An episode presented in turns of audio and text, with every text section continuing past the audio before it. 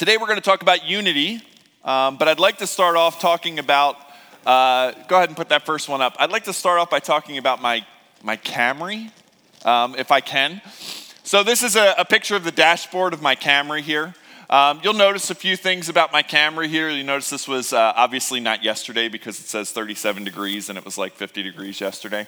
Um, but you'll notice I've got 277,648 miles on this Camry. I have a few more miles because this was taken a few, uh, few weeks ago here. Um, you'll notice some, uh, some other things uh, about my, my Camry here. Um, you'll notice that uh, I have a light at the top. Now, listen, I wasn't driving at the time, okay? The red light on the side, okay, I was just sitting there. I don't right, routinely take pictures while I'm driving. Um, so I did not have my seatbelt on, but I just took the picture. Um, but you'll notice the light at the top. Who knows what the light at the top means? Tire pressure, right? We live in Northeast Pennsylvania. It's 37 degrees. Um, when you buy the cheapest tires possible, uh, your tire pressure light comes on when it gets a little cold. Uh, how about this light over here on the on the other side? What's that one? Maintenance required. You need an oil change. Now, guys, I got to be honest with you. I'm not that great about, uh, about routinely changing the oil on time. Okay, I definitely do it. All right, I change the oil in my car. I get it changed in my car. I don't do it myself because I don't know how. Um, but, uh, you know, I, I don't change it myself, but I do take it in to get changed. And that's one of the reasons that a car goes for over 250,000 miles, is you need to regularly maintain it. Another reason that it can go for 250,000 miles um, is uh, and I'm going to be honest with you, and I'm going to be a little biased. It's because it's a Toyota, um, and it was it was designed well. Um, you know, the designer of this vehicle had a specific uh, plan in place for for this vehicle, and it was supposed to run in a specific manner. And by God's grace, uh, my dad had it for years, and then handed it down to me. But the only thing that has gone wrong in this car in 277,000 miles is two or three years ago, the alternator went in the vehicle. That's it. Original engine, original transmission. You do tires, you do brakes, you do struts, you do things like that, maintaining the vehicle. But if it's designed well and maintained well, you're going to have a good vehicle on your hands. Um, you need to routinely do the maintenance that is required on a vehicle in order to make it last, in order to make it useful and effective. Our big idea for today, you can put that one up there. Our big idea is that Christ provides the gifts necessary to perform the maintenance required for the church to be fully equipped and unified. Now, church, I'm going to be honest with you. We could have. Uh, we could have just had our service here with, with the songs that we sung, especially Josiah, that, that other song, the new song that we sung. Where are you, Josiah? That new song? Okay, was, that was my sermon. Um, but you know, we could have we could have sang, we could have heard a beautiful prayer, we heard a ton of scripture read already. Um, we could have just finished and been like, all right, that was a great service. Let's all go home and enjoy the Super Bowl. Um, but uh, we are going to go through um, Ephesians chapter 4 here, and what we are going to see is that Christ does provide us what we need in order to routinely maintain the body of Christ. It may not necessarily be in the way that the world sees that maintenance is, is done here, um, and I think that's a good thing uh, for us to see. So turn with me to Ephesians chapter 4 in verse 1. Ephesians chapter 4, in verse 1. Paul's writing to the church of Ephesus here, and he says, Therefore, I, therefore, a prisoner of the Lord, urge you to walk in a manner worthy of the, worthy of the calling to which you have been called. So, Paul starts off here, and uh, there's some things that we need to know about Paul at this point, because he says, a prisoner of Jesus Christ. Uh, we, we hear that term, prisoner of Jesus Christ, and we're like, man, it really sounds like Paul loves to, loves to serve Jesus, you know, calling himself a, a prisoner of Christ. But that's not what he means there, okay? If we look back in the book of Acts, uh, and we'll get there in our study here, in Acts chapter 19, we find that Paul was in Ephesus. Paul spoke to these people, he labored with these people, he worked through some issues with these people here. And now, Paul, after he left Ephesus, finds himself in jail. And his first encouragement here at the beginning of chapter 4 is for these Ephesians to walk in a manner worthy. I think all of us have to ask a question. If Paul were here today, we might go like this Paul, were you walking in a manner worthy after you left Ephesus? I think Paul would answer yes. I think everything that we know about Paul would cause us to answer the word yes. And we would say, What is your reward, Paul, for walking worthy? I'm in jail. Great. Awesome. I want to walk in a manner worthy. I want to wind up in jail. I mean, think about all of the things that Paul could say here. Paul could turn to God and say, God, listen, you were doing such great things with me, and then you decided to put me in jail? Like, God, like, this is this is counterproductive okay? Uh, you want me working out there. You want me you want me with the people here okay? That's that's what you want god. Look at look at my life. Look at what you've accomplished through me. Use me god. And paul says walk in a manner worthy. I a prisoner for jesus christ. The other thing we notice about paul here even though he's in jail paul doesn't sit on the sideline does he no, Paul's writing. He's doing everything he can to continue to build up the body of Christ. Why? Because that's what he was called to do. So he says here, he says, Therefore, I, a prisoner for the Lord, urge you to walk in a manner worthy of the calling for which you have been called. Paul says to the, to the Ephesians here, Listen, my calling right now was to go to the Gentiles. I came to the Gentiles. My calling was to, to do X, Y, and Z. And guess what?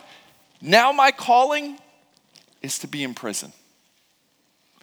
But I'm still going to walk in a manner worthy of my calling. Turn with me, uh, yeah, turn with me to Ephesians uh, chapter, um, where are we at? Go to the next slide. I'll tell you where we're at. Yeah, Ephesians chapter 2, verse 13 and, and 16 here. Guys, what we're going to do, Ephesians chapter 2, verses 13 through 16, what we're going to do is we're going to look at the whole book of Ephesians here, not the whole book in, in general, but uh, several passages in Ephesians here that lead up to chapter 4, trying to figure out exactly what Paul is trying to communicate to these Ephesians. But in Ephesians chapter 2, verses 13 through 16, it says, But now in Christ Jesus, you who were once far off have been brought near by the blood of Christ. For he himself is our peace, who has made us both one and has broken down in his flesh the dividing wall of hostility by abolishing the law and the commandments expressed in the ordinances, that he might create himself one new man in the place of two, so making peace, and might reconcile us both to God um, in one body through the cross, thereby killing the hostility. You see, Paul's talking about this calling that he had. And he said, Listen, as a Jew, remember, Paul was a Jew. He says, As a Jew, I was called to the Gentiles. Now, in Ephesus right now, there's, there's two groups of people there's Jews and there's Gentiles. And guess what? They don't like each other. As a matter of fact, they hate each other. Okay, this isn't just, you know, oh, I'm rooting for the 49ers today and, and I'm rooting for the Chiefs today. This isn't, you know, hey, uh, I'm, you know, Irish and, and you're Italian or whatever. Like, this is brutal war hostility. These people have turned their backs on each other. These people want nothing to do with each other. And what Paul says is listen, my calling here was to bring the gospel. And when I brought the gospel to you guys in Ephesus here, there was a reconciliation and a union between these two people that absolutely hated each other.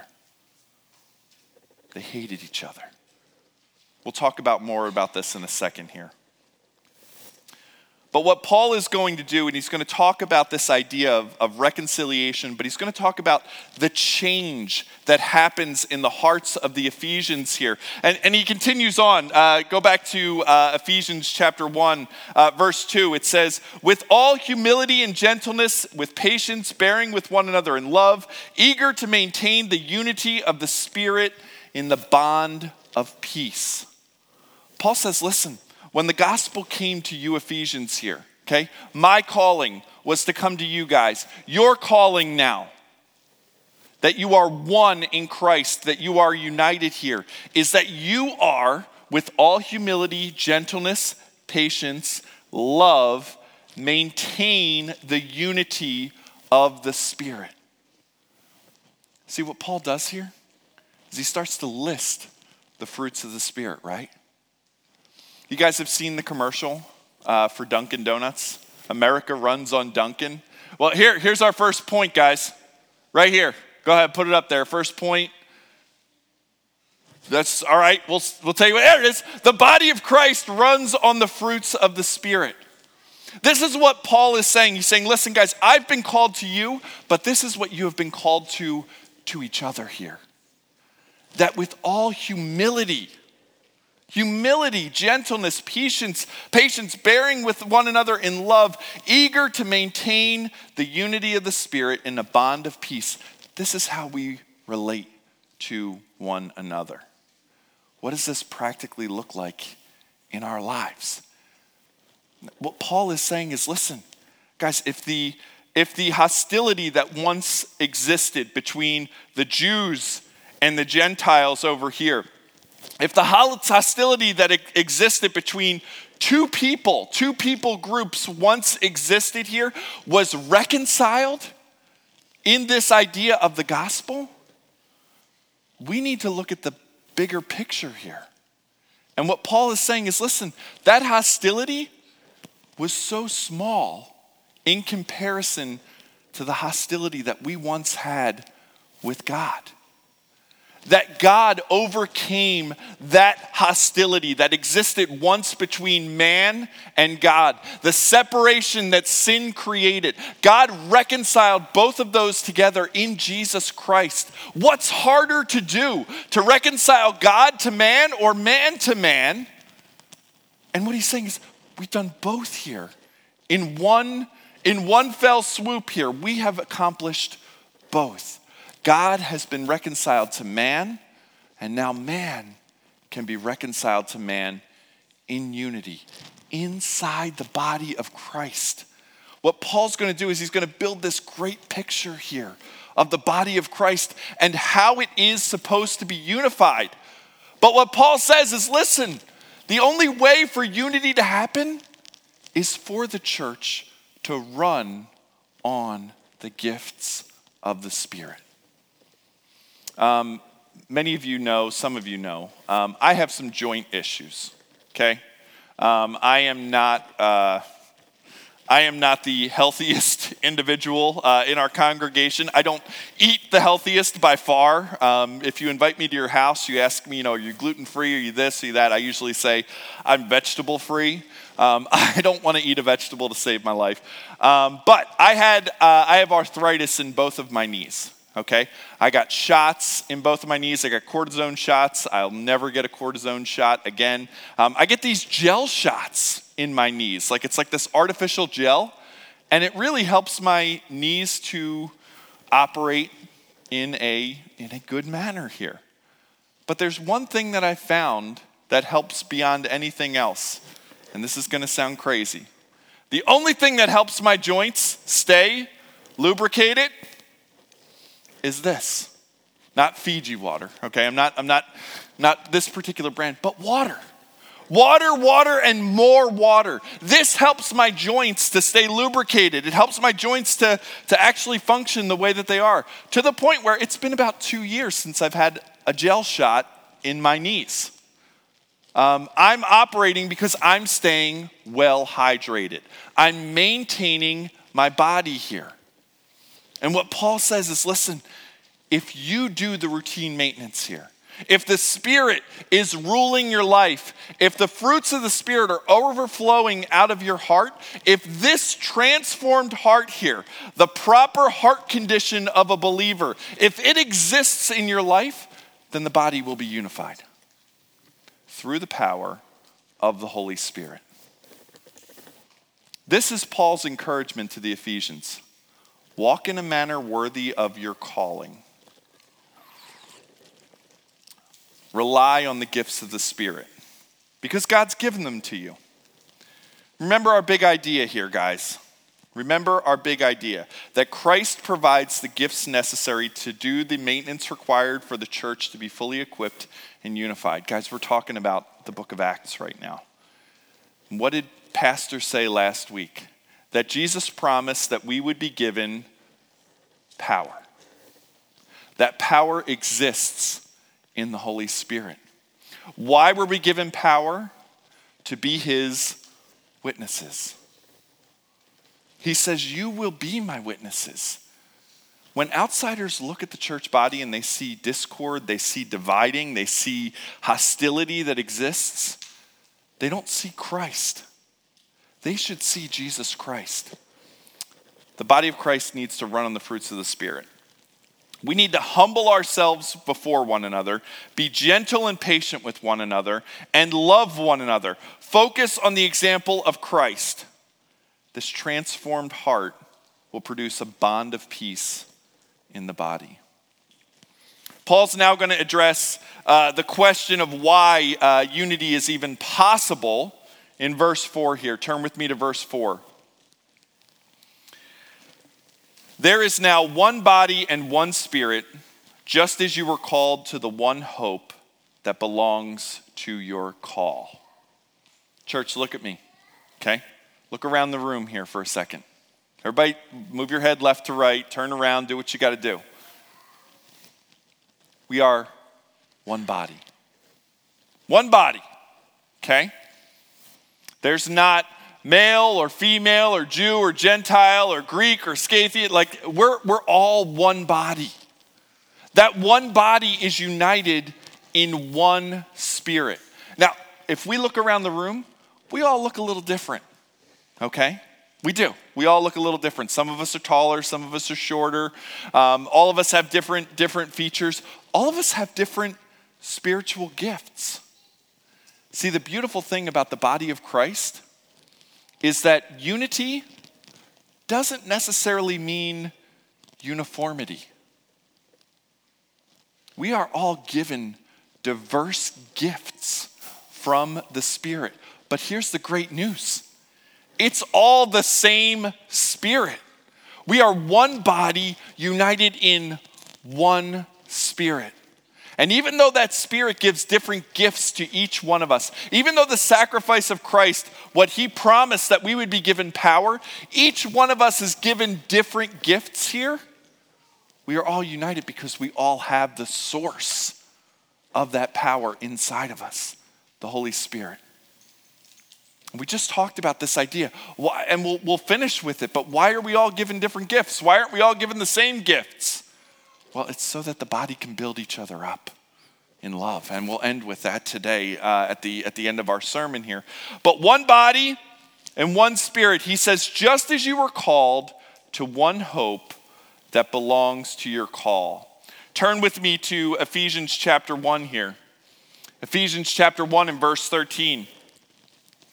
Paul writes and says, In him you also, when you heard the word of truth, the gospel of your salvation and believed in him were sealed with the promise of the Holy Spirit, who is the guarantee of our inheritance until we acquire possession of it to the praise and honor of his glory.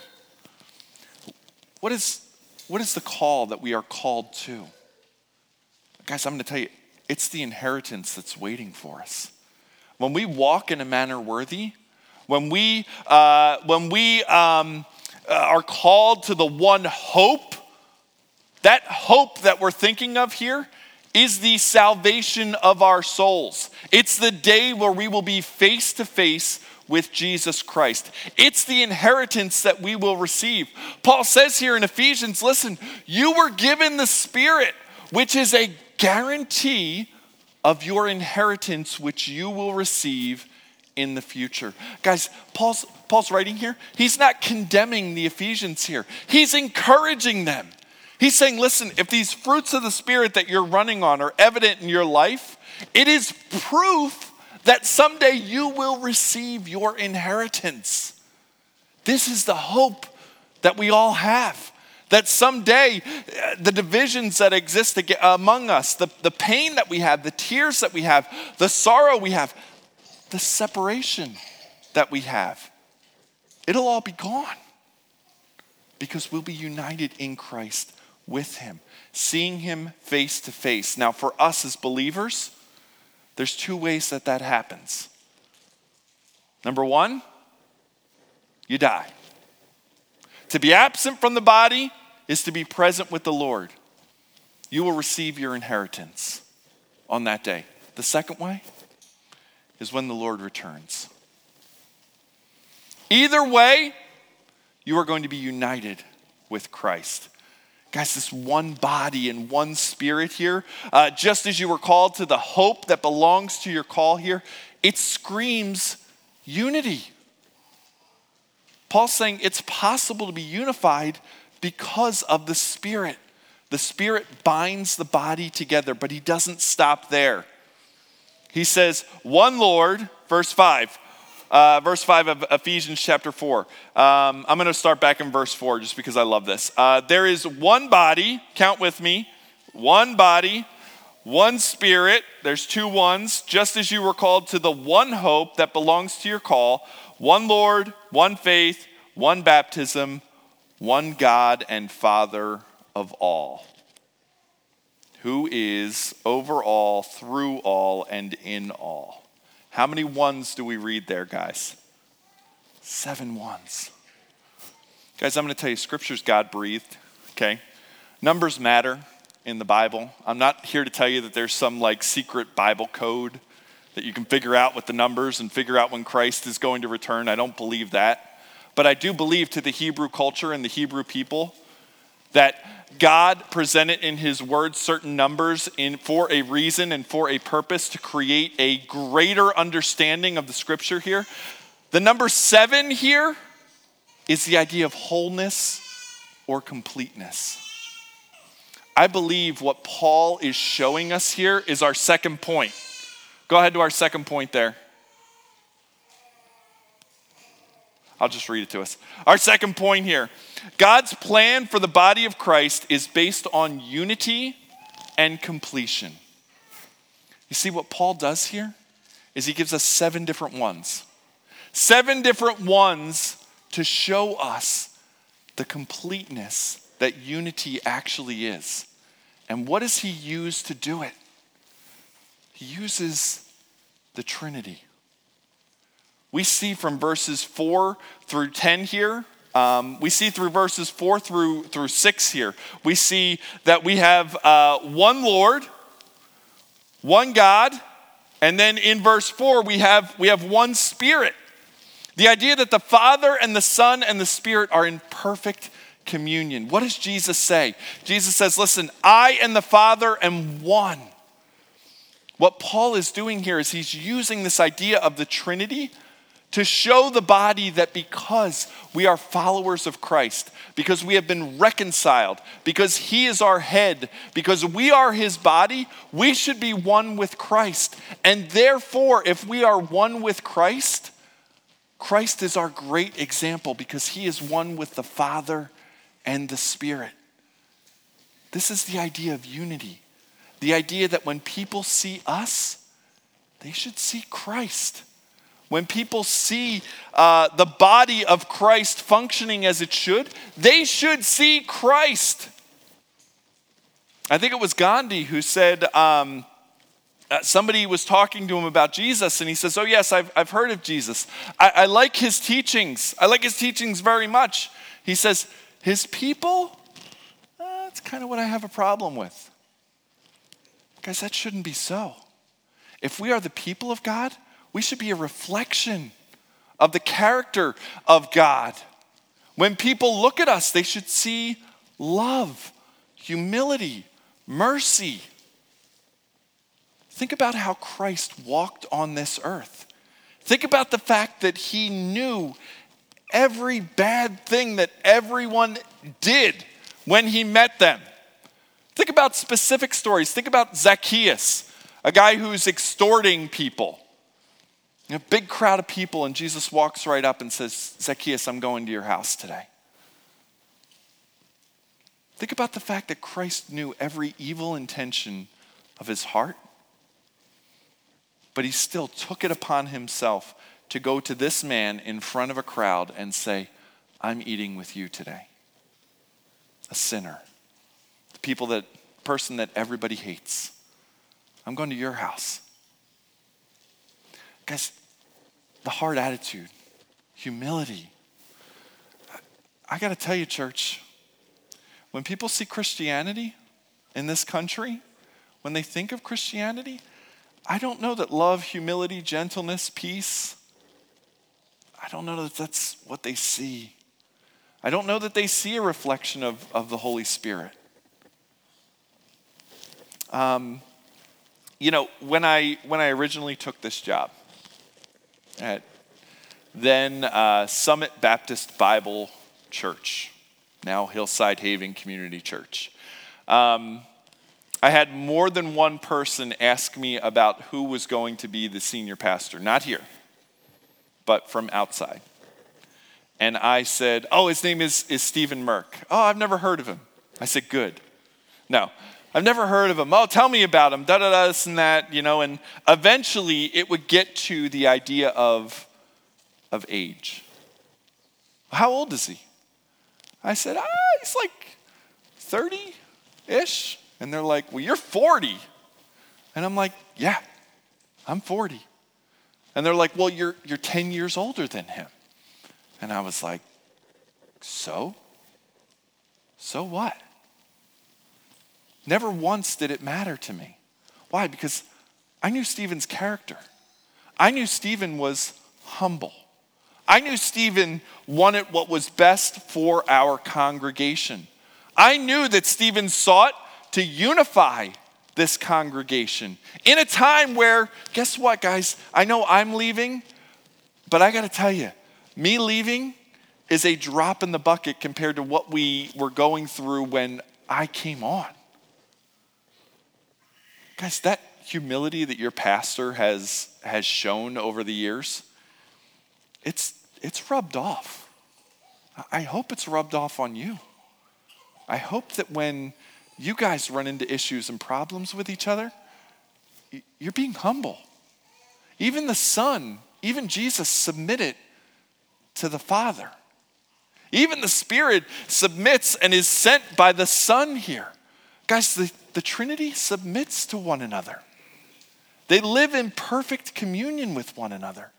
This is our great example. Think about Jesus. Jesus submitted to the point, he humbled himself to the point where he allowed his creation to kill him. While people were mocking him, saying, Oh, he claims to have saved so many others, yet he can't save himself. I got to tell you guys, that's me. I'm like, watch me. Like, you know what I mean? Like, I mean, I'm uh, my pride and my, my anger, they get, they get, they get, but not, not Jesus. Jesus humbled himself, even though he had great power. One Lord, one faith, one baptism. Why is baptism in here? Why is baptism in this list? We understand one Lord. We understand that we should be united in faith. What is this idea of being united in baptism? Guys, we, we talked about this and we, we just talked about it in our meeting here. The picture of what we do up here, water baptism, is evidence of something that's already occurred. The idea with one baptism, it's the idea that you are publicly professing to be one with Christ that you are publicly professing that you are a follower of Christ and united with him in his suffering. When we go down into the water, it's a picture of his death. When we come up out of the water, It's a picture of his resurrection.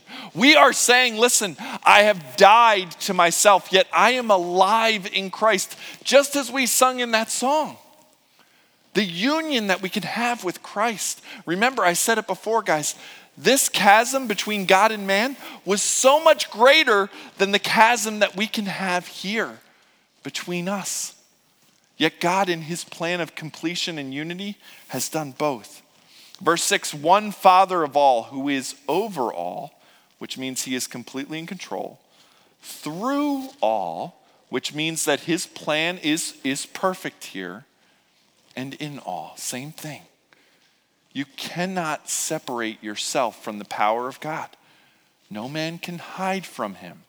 The psalmist writes, Shall I make my, my bed in heaven? You're there. Shall I make my bed in Sheol? You're there. There's no getting, there's no hiding from God. Jonah tried it, he couldn't hide from God. He is completely in control of all things. You see, guys, the beauty that we see in the, in the Trinity, in the unity of the Trinity here, is that it's the Father's plan, it's the Son's work, and it's the Spirit's power here that enables us to maintain the unity. Because we look at these examples and we say, wow, God, thank you for giving us such a great example in Christ. Paul's going to continue on and he's going to, he's going to talk about that. Verse 7, though, it says, uh, But the grace that was given to each one of us according to the, uh, I'm sorry, but grace was given to each one of us according to the measure of Christ's gift. Now, Dr. Sayer was up here earlier. He's talking about a math equation. He's talking about doing all these calories and things like that. I actually do see a math equation here. I'm not a math guy, okay? I'm not a numbers guy. I'm a people guy. But I think what, what Paul is saying here is that the hostility, the disunity that existed between God and man here, that the sacrifice of Christ was sufficient to bridge that gap all of my sins, past, present, and future, in order to be unified with Christ, were paid for. All of your sins, past, present, and future, were paid for. But I think it also takes it a step further, guys. Uh, the measure of that gift is immeasurable because not only has He reconciled us to God, but He's given us power.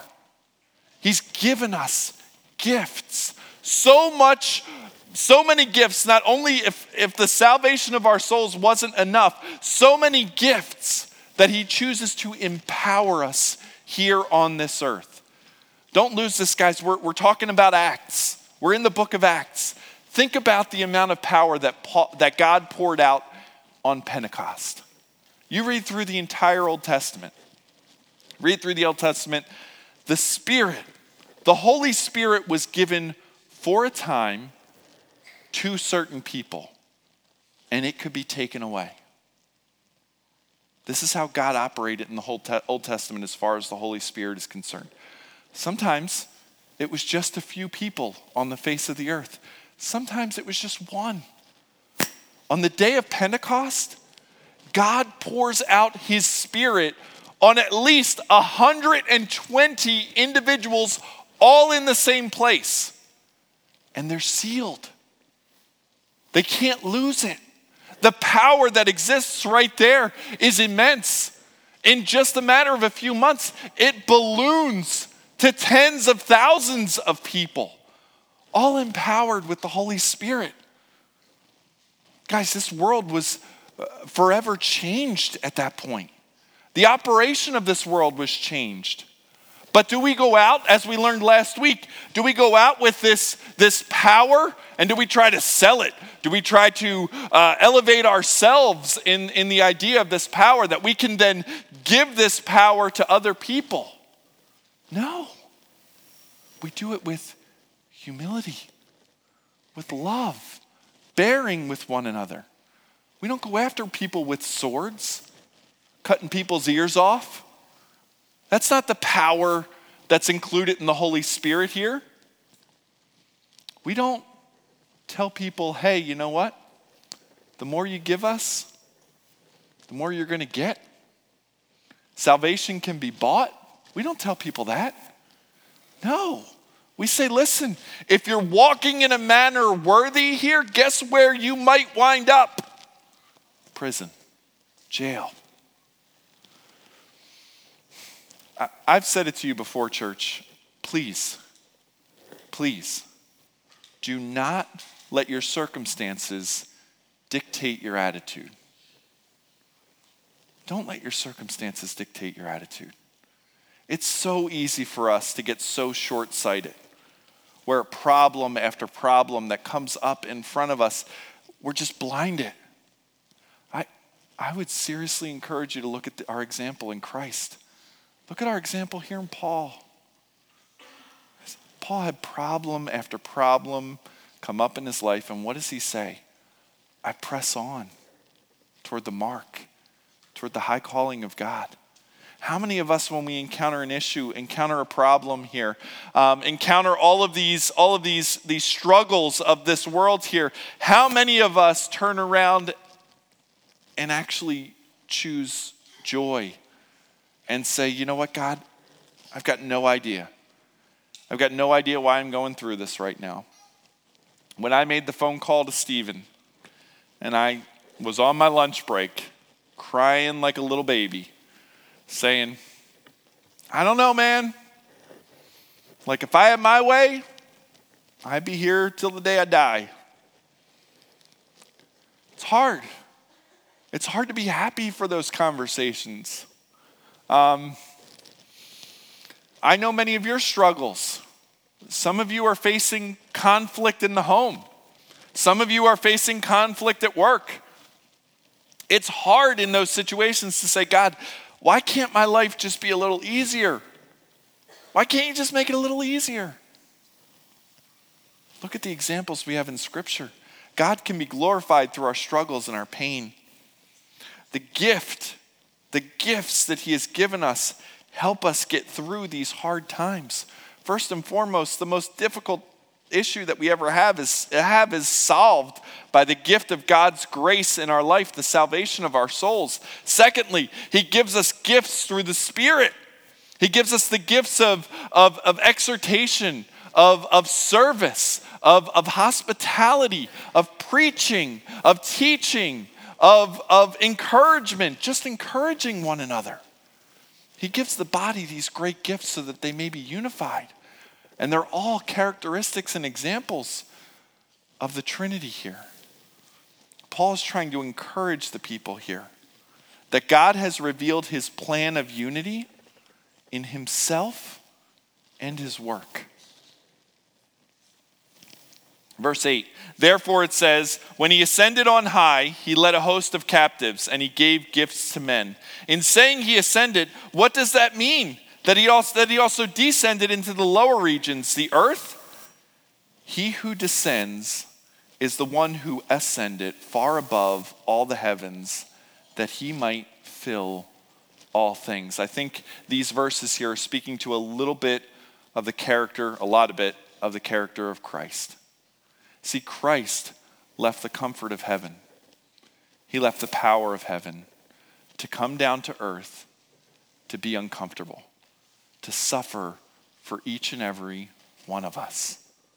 He humbled himself and left the throne room in order to bring unity between God and man. So when he descended, he also died and then ascended into heaven. Right? We read that in the book of Acts. Jesus didn't stay here. In the book of Acts, they ask him, the apostles, they come to him and they're like, Jesus, uh, now, like now that you've risen from the dead, like now, are you going to restore the kingdom to Israel? And Jesus looks at him and says, Not for you to know. I'm not going to tell you. It's not for you to know right now. What you're to do now is wait for the Spirit and walk in obedience. Obey. Obey the Spirit where it leads you, where it takes you. Let it overflow from your heart. Let your heart be changed from this heart of rock into a heart of flesh. Let it transform you. See, when Jesus, what does it say that he descended and he ascended? Jesus himself addresses this. He says, listen, in John chapter 6, which we went over uh, months ago, maybe even a year ago at this point, John chapter 6, uh, Jesus talks about the bread of life. And he says, listen, you guys, he's talking to a group of Jews, and he says, you're, you're talking about manna. And you think the manna that descended from heaven was given to you by Moses. It wasn't given to you by Moses. It was given to you by God. And he tells them flat out, I who stand before you right now am the bread of life that has descended from heaven. Jesus made no mistake. When the psalmist here, this is taken from Psalms uh, chapter uh, 68 here, uh, when the psalmist is writing, he's talking about the victory that God would have someday, that he would come down in power. And then he would ascend again into heaven and be glorified. See, guys, the problem that we have, the problem that the apostles had too, is that we view power the wrong way. The apostles were like, set up the kingdom, lay the smack down on the world, God. Be the judge that you're supposed to be right now. And Jesus says, listen, when I came the first time, I came in power, but it's not the power you were expecting. I came as the king who willingly laid down my life for people who didn't deserve it. That's the power that I came in. I came here to seek and to save which was lost. I came here to be the servant of all. Guys, when, when the world looks at the body, that's what they should see. Not us. Not us. It says at the end here that he might fill all things. It doesn't say that he would fulfill all things. I know we want to throw that in there because guess what? He did. He did fulfill all things. He fulfilled all the requirements of the, of the law. Everything that, that God said that he would be in his promises, Jesus completely fulfilled. But listen, as the as the body of Christ is going, as, as is going, and the gifts that he gives, he is filling up his body with the gifts that they need in order to maintain this unity. He is worthy. He has the power to do this. It's not in and of ourselves here. Our final point here is found um, in the last verses here. And again, guys, uh, this is just an overview. Um, we're going we're gonna finish up here pretty quickly. Um, we could spend months on just these 16 verses, but we're giving you an overview today. Verse 11 And he gave the apostles, the prophets, the evangelists, the shepherds, and the teachers to equip the saints for the work of the ministry, for the building up of the body of Christ until we all attain the unity of the faith and the knowledge of the Son of God to mature manhood, to the measure of the stature of the fullness of Christ, so that we may no longer be children, tossed to and fro by waves and carried out by wind by every wind of doctrine, by human cunning, by craftiness and deceitful schemes. Rather, speaking the truth in love, we are to grow up in every way into him who is the head, into Christ from whom the whole body, joined and held together by every joint for which it is equipped, when each part is working properly, makes the body grow so that it builds itself up in love. This is the point. This is why we're, we're here, guys. This is why we exist today. Um, Paul, Paul says flat out here here's our, here's our third point. Give our third point here. Christ has uniquely gifted certain members to aid in the spiritual growth of his body so that it functions properly. Now, we have to start at the, at the beginning of these verses here. And it says he gave apostles and prophets and evangelists and the shepherds and the teachers. There's a lot of uh, controversy about uh, if these, all of these offices are still active today, um, and, and if, they, if they are still operating today. Um, here's what I would say uh, Why did God give the apostles to the church? Well, I believe God gave the apostles to the church because of the two requirements of the apostles. Number one, they had to be called by Jesus to be an apostle. Number two, they had to have seen Jesus Christ. See, I believe that God specifically gave the apostles to the church so that they would have men that witnessed what Christ did on this earth here and could testify and attest to it. For the beginning of the church, for the starting of this infant system here that was so, so fragile. I believe that the, the, the office of apostle is, has ceased. I don't believe in apostolic succession. I believe, succession, not secession, succession. Um, I believe that, that God gave the apostles for a certain time here. The prophets. This one's a little gray because I've read in several books, including this book here, that talks about the spiritual gift of being a prophet here. Um, I do think this book does a great job of talking about the idea of, of prophecy. We think of prophecy as future. We think of, oh, they, they predict the future. Okay, that's, that's what, a, what a prophet does, it, it predicts the future. I believe that the prophet receives the word of God and gives it to the people. I believe that's probably the most accurate representation of what a prophet is. I would include the writers of Scripture as prophets. Some of these apostles carried two offices. Paul is one of them. But writing down the words of God for the people of God, speaking the words of God for the people or to the people of God. He's a messenger. He's, a, he's an oracle. He's a mouthpiece of God, or she is a mouthpiece of God. Then we come to the evangelists. I believe this office, or this not office, I believe this, uh, this uh, category of, of giftingness, this individual here who's gifted, I believe it's still active today. I do believe, though, that all of us at times are called to be and do the work of an evangelist. Paul writes to Timothy and he says, Do the work of an evangelist. Well, what does an evangelist do? An evangelist shares the gospel. Okay? He doesn't need a tent. He doesn't need a television program. Okay? He doesn't need a pulpit. He's someone that goes out, he or she is someone who goes out and shares the word of God with people. And they're gifted that way. I believe we have evangelists in our midst right now. I believe that Stephen Page is an evangelist. I believe he's a good example of an evangelist among us. And that's not to elevate Stephen Page, that's just to say that God has uniquely gifted him that way. He routinely is sharing his faith with the people that he comes in contact with. All of us should be encouraged by that.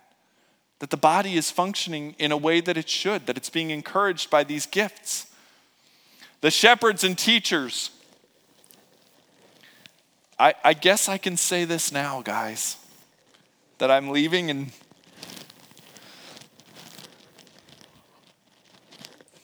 not feel self serving in this. Your shepherds and teachers, your evangelists, they're gifts. They're gifts that God gave the body.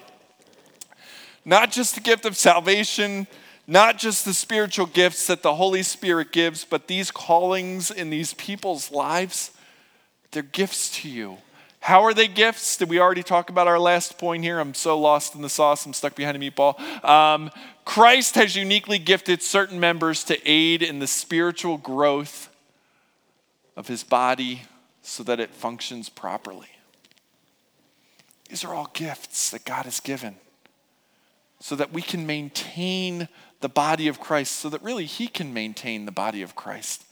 But all of these gifts are given by God. What do the shepherds and the teachers do among you here? Well, let's continue reading here. To equip the saints for the work of the ministry, for the building up of the body of Christ, verse 12, until we all attain the unity of faith and the knowledge of the Son of God, to mature manhood, to the measure and the stature of the fullness of Christ. I want to stop there, guys. To equip the saints to do the work of the ministry. Here is my final charge to you as a pastor.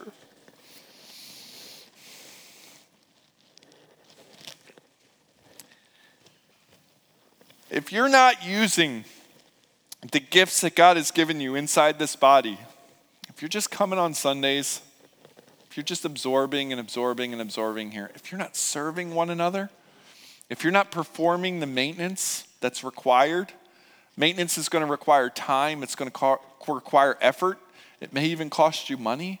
If you're not investing in one another here, you guys are robbing each other. You're robbing, you're quenching the spirit. This is what Paul writes about when he talks about quenching the spirit. The body is not getting what it needs. Get out of your seat. Use the gifts that God's given you. If you don't know Christ here today, if this is all new to you, this is all brand new, we'll go back and we'll talk about the fact that, that God has reconciled us to himself. This is the power of Christ. This is the power of the blood that we can be reconciled to God, that, that man was once separated in his sin, that God is our, our righteous creator. Man chose to, to, to sin against God, to disobey, and that sin separated us from God. And God said, Listen, you're going to die. And if you die in your sin, you are dead, eternally separated from me. But God didn't leave us there.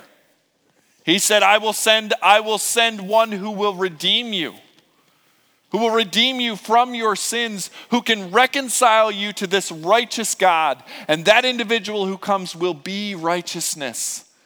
He will live a perfect life and be the perfect sacrifice for your sins. This is the greatest gift that God gave us reconciliation to Him that if we believe in our heart and confess with our mouth that that sacrifice, that the Messiah, the anointed one, came, that Jesus Christ is the Messiah, the Lord, we will be saved. If you don't know Christ, make today the, the day that you decide to follow him. If your life is just messed up, you're in turmoil, you're going from problem after problem, I'm not saying every problem will be solved, but you'll have a direction you'll have a body of believers who, if they are using their gifts, they'll be able to encourage you. You won't be alone in this world. You'll have the Spirit inside of you. Jesus says, I'm not abandoning you. I will send my Spirit, the Comforter, the one who will give you power to equip the saints for the work of the ministry, for the building up of the body of Christ, until we all attain the unity of faith, of the knowledge of the Son of God, to mature manhood, to the measure and the stature of the fullness of Christ. Like I said before, guys, when the world sees us, they should see Christ, who is the head. We should be a, uh, an accurate reflection. The same thing is that if you guys were to watch this today and you would see all of my idiosyncrasies where I'm standing here like this and I'm, you know, running around, but you didn't see my head, you would still know it was me. It's the same thing with Christ, okay? Because I'm too tall, right? We didn't raise the camera, so it's just here. Right. Uh, but it's the same thing with Christ. That the body should be a reflection of the head. What's the other option if we don't do this? If we don't maintain the unity? If we're not being built up into the fullness of Christ? What's the other option? That we no longer may be children tossed to and fro and carried by every wave of doctrine, by human cunning, by deceitfulness, uh, by craftiness in deceitful schemes. Guys, I'm going to be honest with you. The other option is to remain a child. Remain a child. I don't want you to do that. Paul doesn't want you to do that. But the truth is that if the body is not being maintained in unity, if we are not displaying the fruits of the Spirit to one another, if we're not using our spiritual gifts to build up the body spiritually here, if we are not thankful for the gifts that God has given us and we are scorning them, if we're just treating them like trash, that's what kids do. How many times? Cindy, how many times over the years did you have to tell Stephen and, and his siblings to, to put away their toys? Countless, right? They leave them everywhere. I love my daughter Ryan. Every day she comes home from school, though, it's like Charlie Brown. Like the coat goes here, the, the shoes are everywhere. Like you've seen him on the pitcher's mound when the ball comes back and all of a sudden all of his clothes are all over the place. That's, that's my daughter. I'm like, listen, respect what we bought for you. Like, don't treat it like, like garbage. That's what children do. They don't understand. The other thing that children do is they're very easily manipulated. They're very easily manipulated. They don't have a firm grasp on what they've been given. What Paul is saying here remain firm in the head. If you're not firm in the head, in Jesus, if you're not firm in, in the one who has given you these gifts here, you're completely unstable. You're going to be tossed to and fro. Now, what is this verse not saying? It's not saying that your life and the circumstances of your life are going to be completely stable. The circumstances of your life could be completely unstable. Again, look at Jesus, look at Paul. What does Jesus say? Foxes have holes, birds have nests, but the Son of Man has nowhere to lay his head. I don't know if you get more unstable than being homeless. What does Paul say? I've been shipwrecked, I've been naked, I've been hungry, I've been thirsty. All the he's in prison, unstable. What is he stable in? Christ, in the head. See, those of us who are unstable children, we're constantly tossed. We're tossed between the truth of Scripture and the ideas of this world, the circumstances of this world, the problems of this world, how this world solves problems. We are constantly thrown back and forth. And it's obvious when you see it. Do not remain a child. Use the gifts that God has given you to encourage one another. Do not leave each other alone here. Verse 15 Rather, speaking the truth in love, we are to grow up in every way into Him who is the head of Christ. Guys, this is key. Speak the truth in love. Please speak the truth in love. When we see somebody who is struggling and hurting, it is so easy for us to do a few things and say, God, thank you that that's not me, or judge them for it. Well, that's because they did X, Y, and Z. And then we step back and we, we fold our arms. Body of Christ, we shouldn't do that.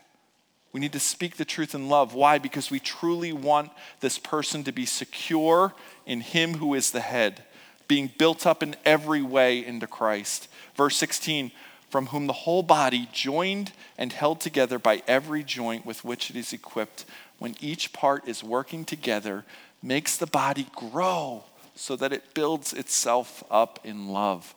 Guys, when you come here, do you feel love? That's, that's my question.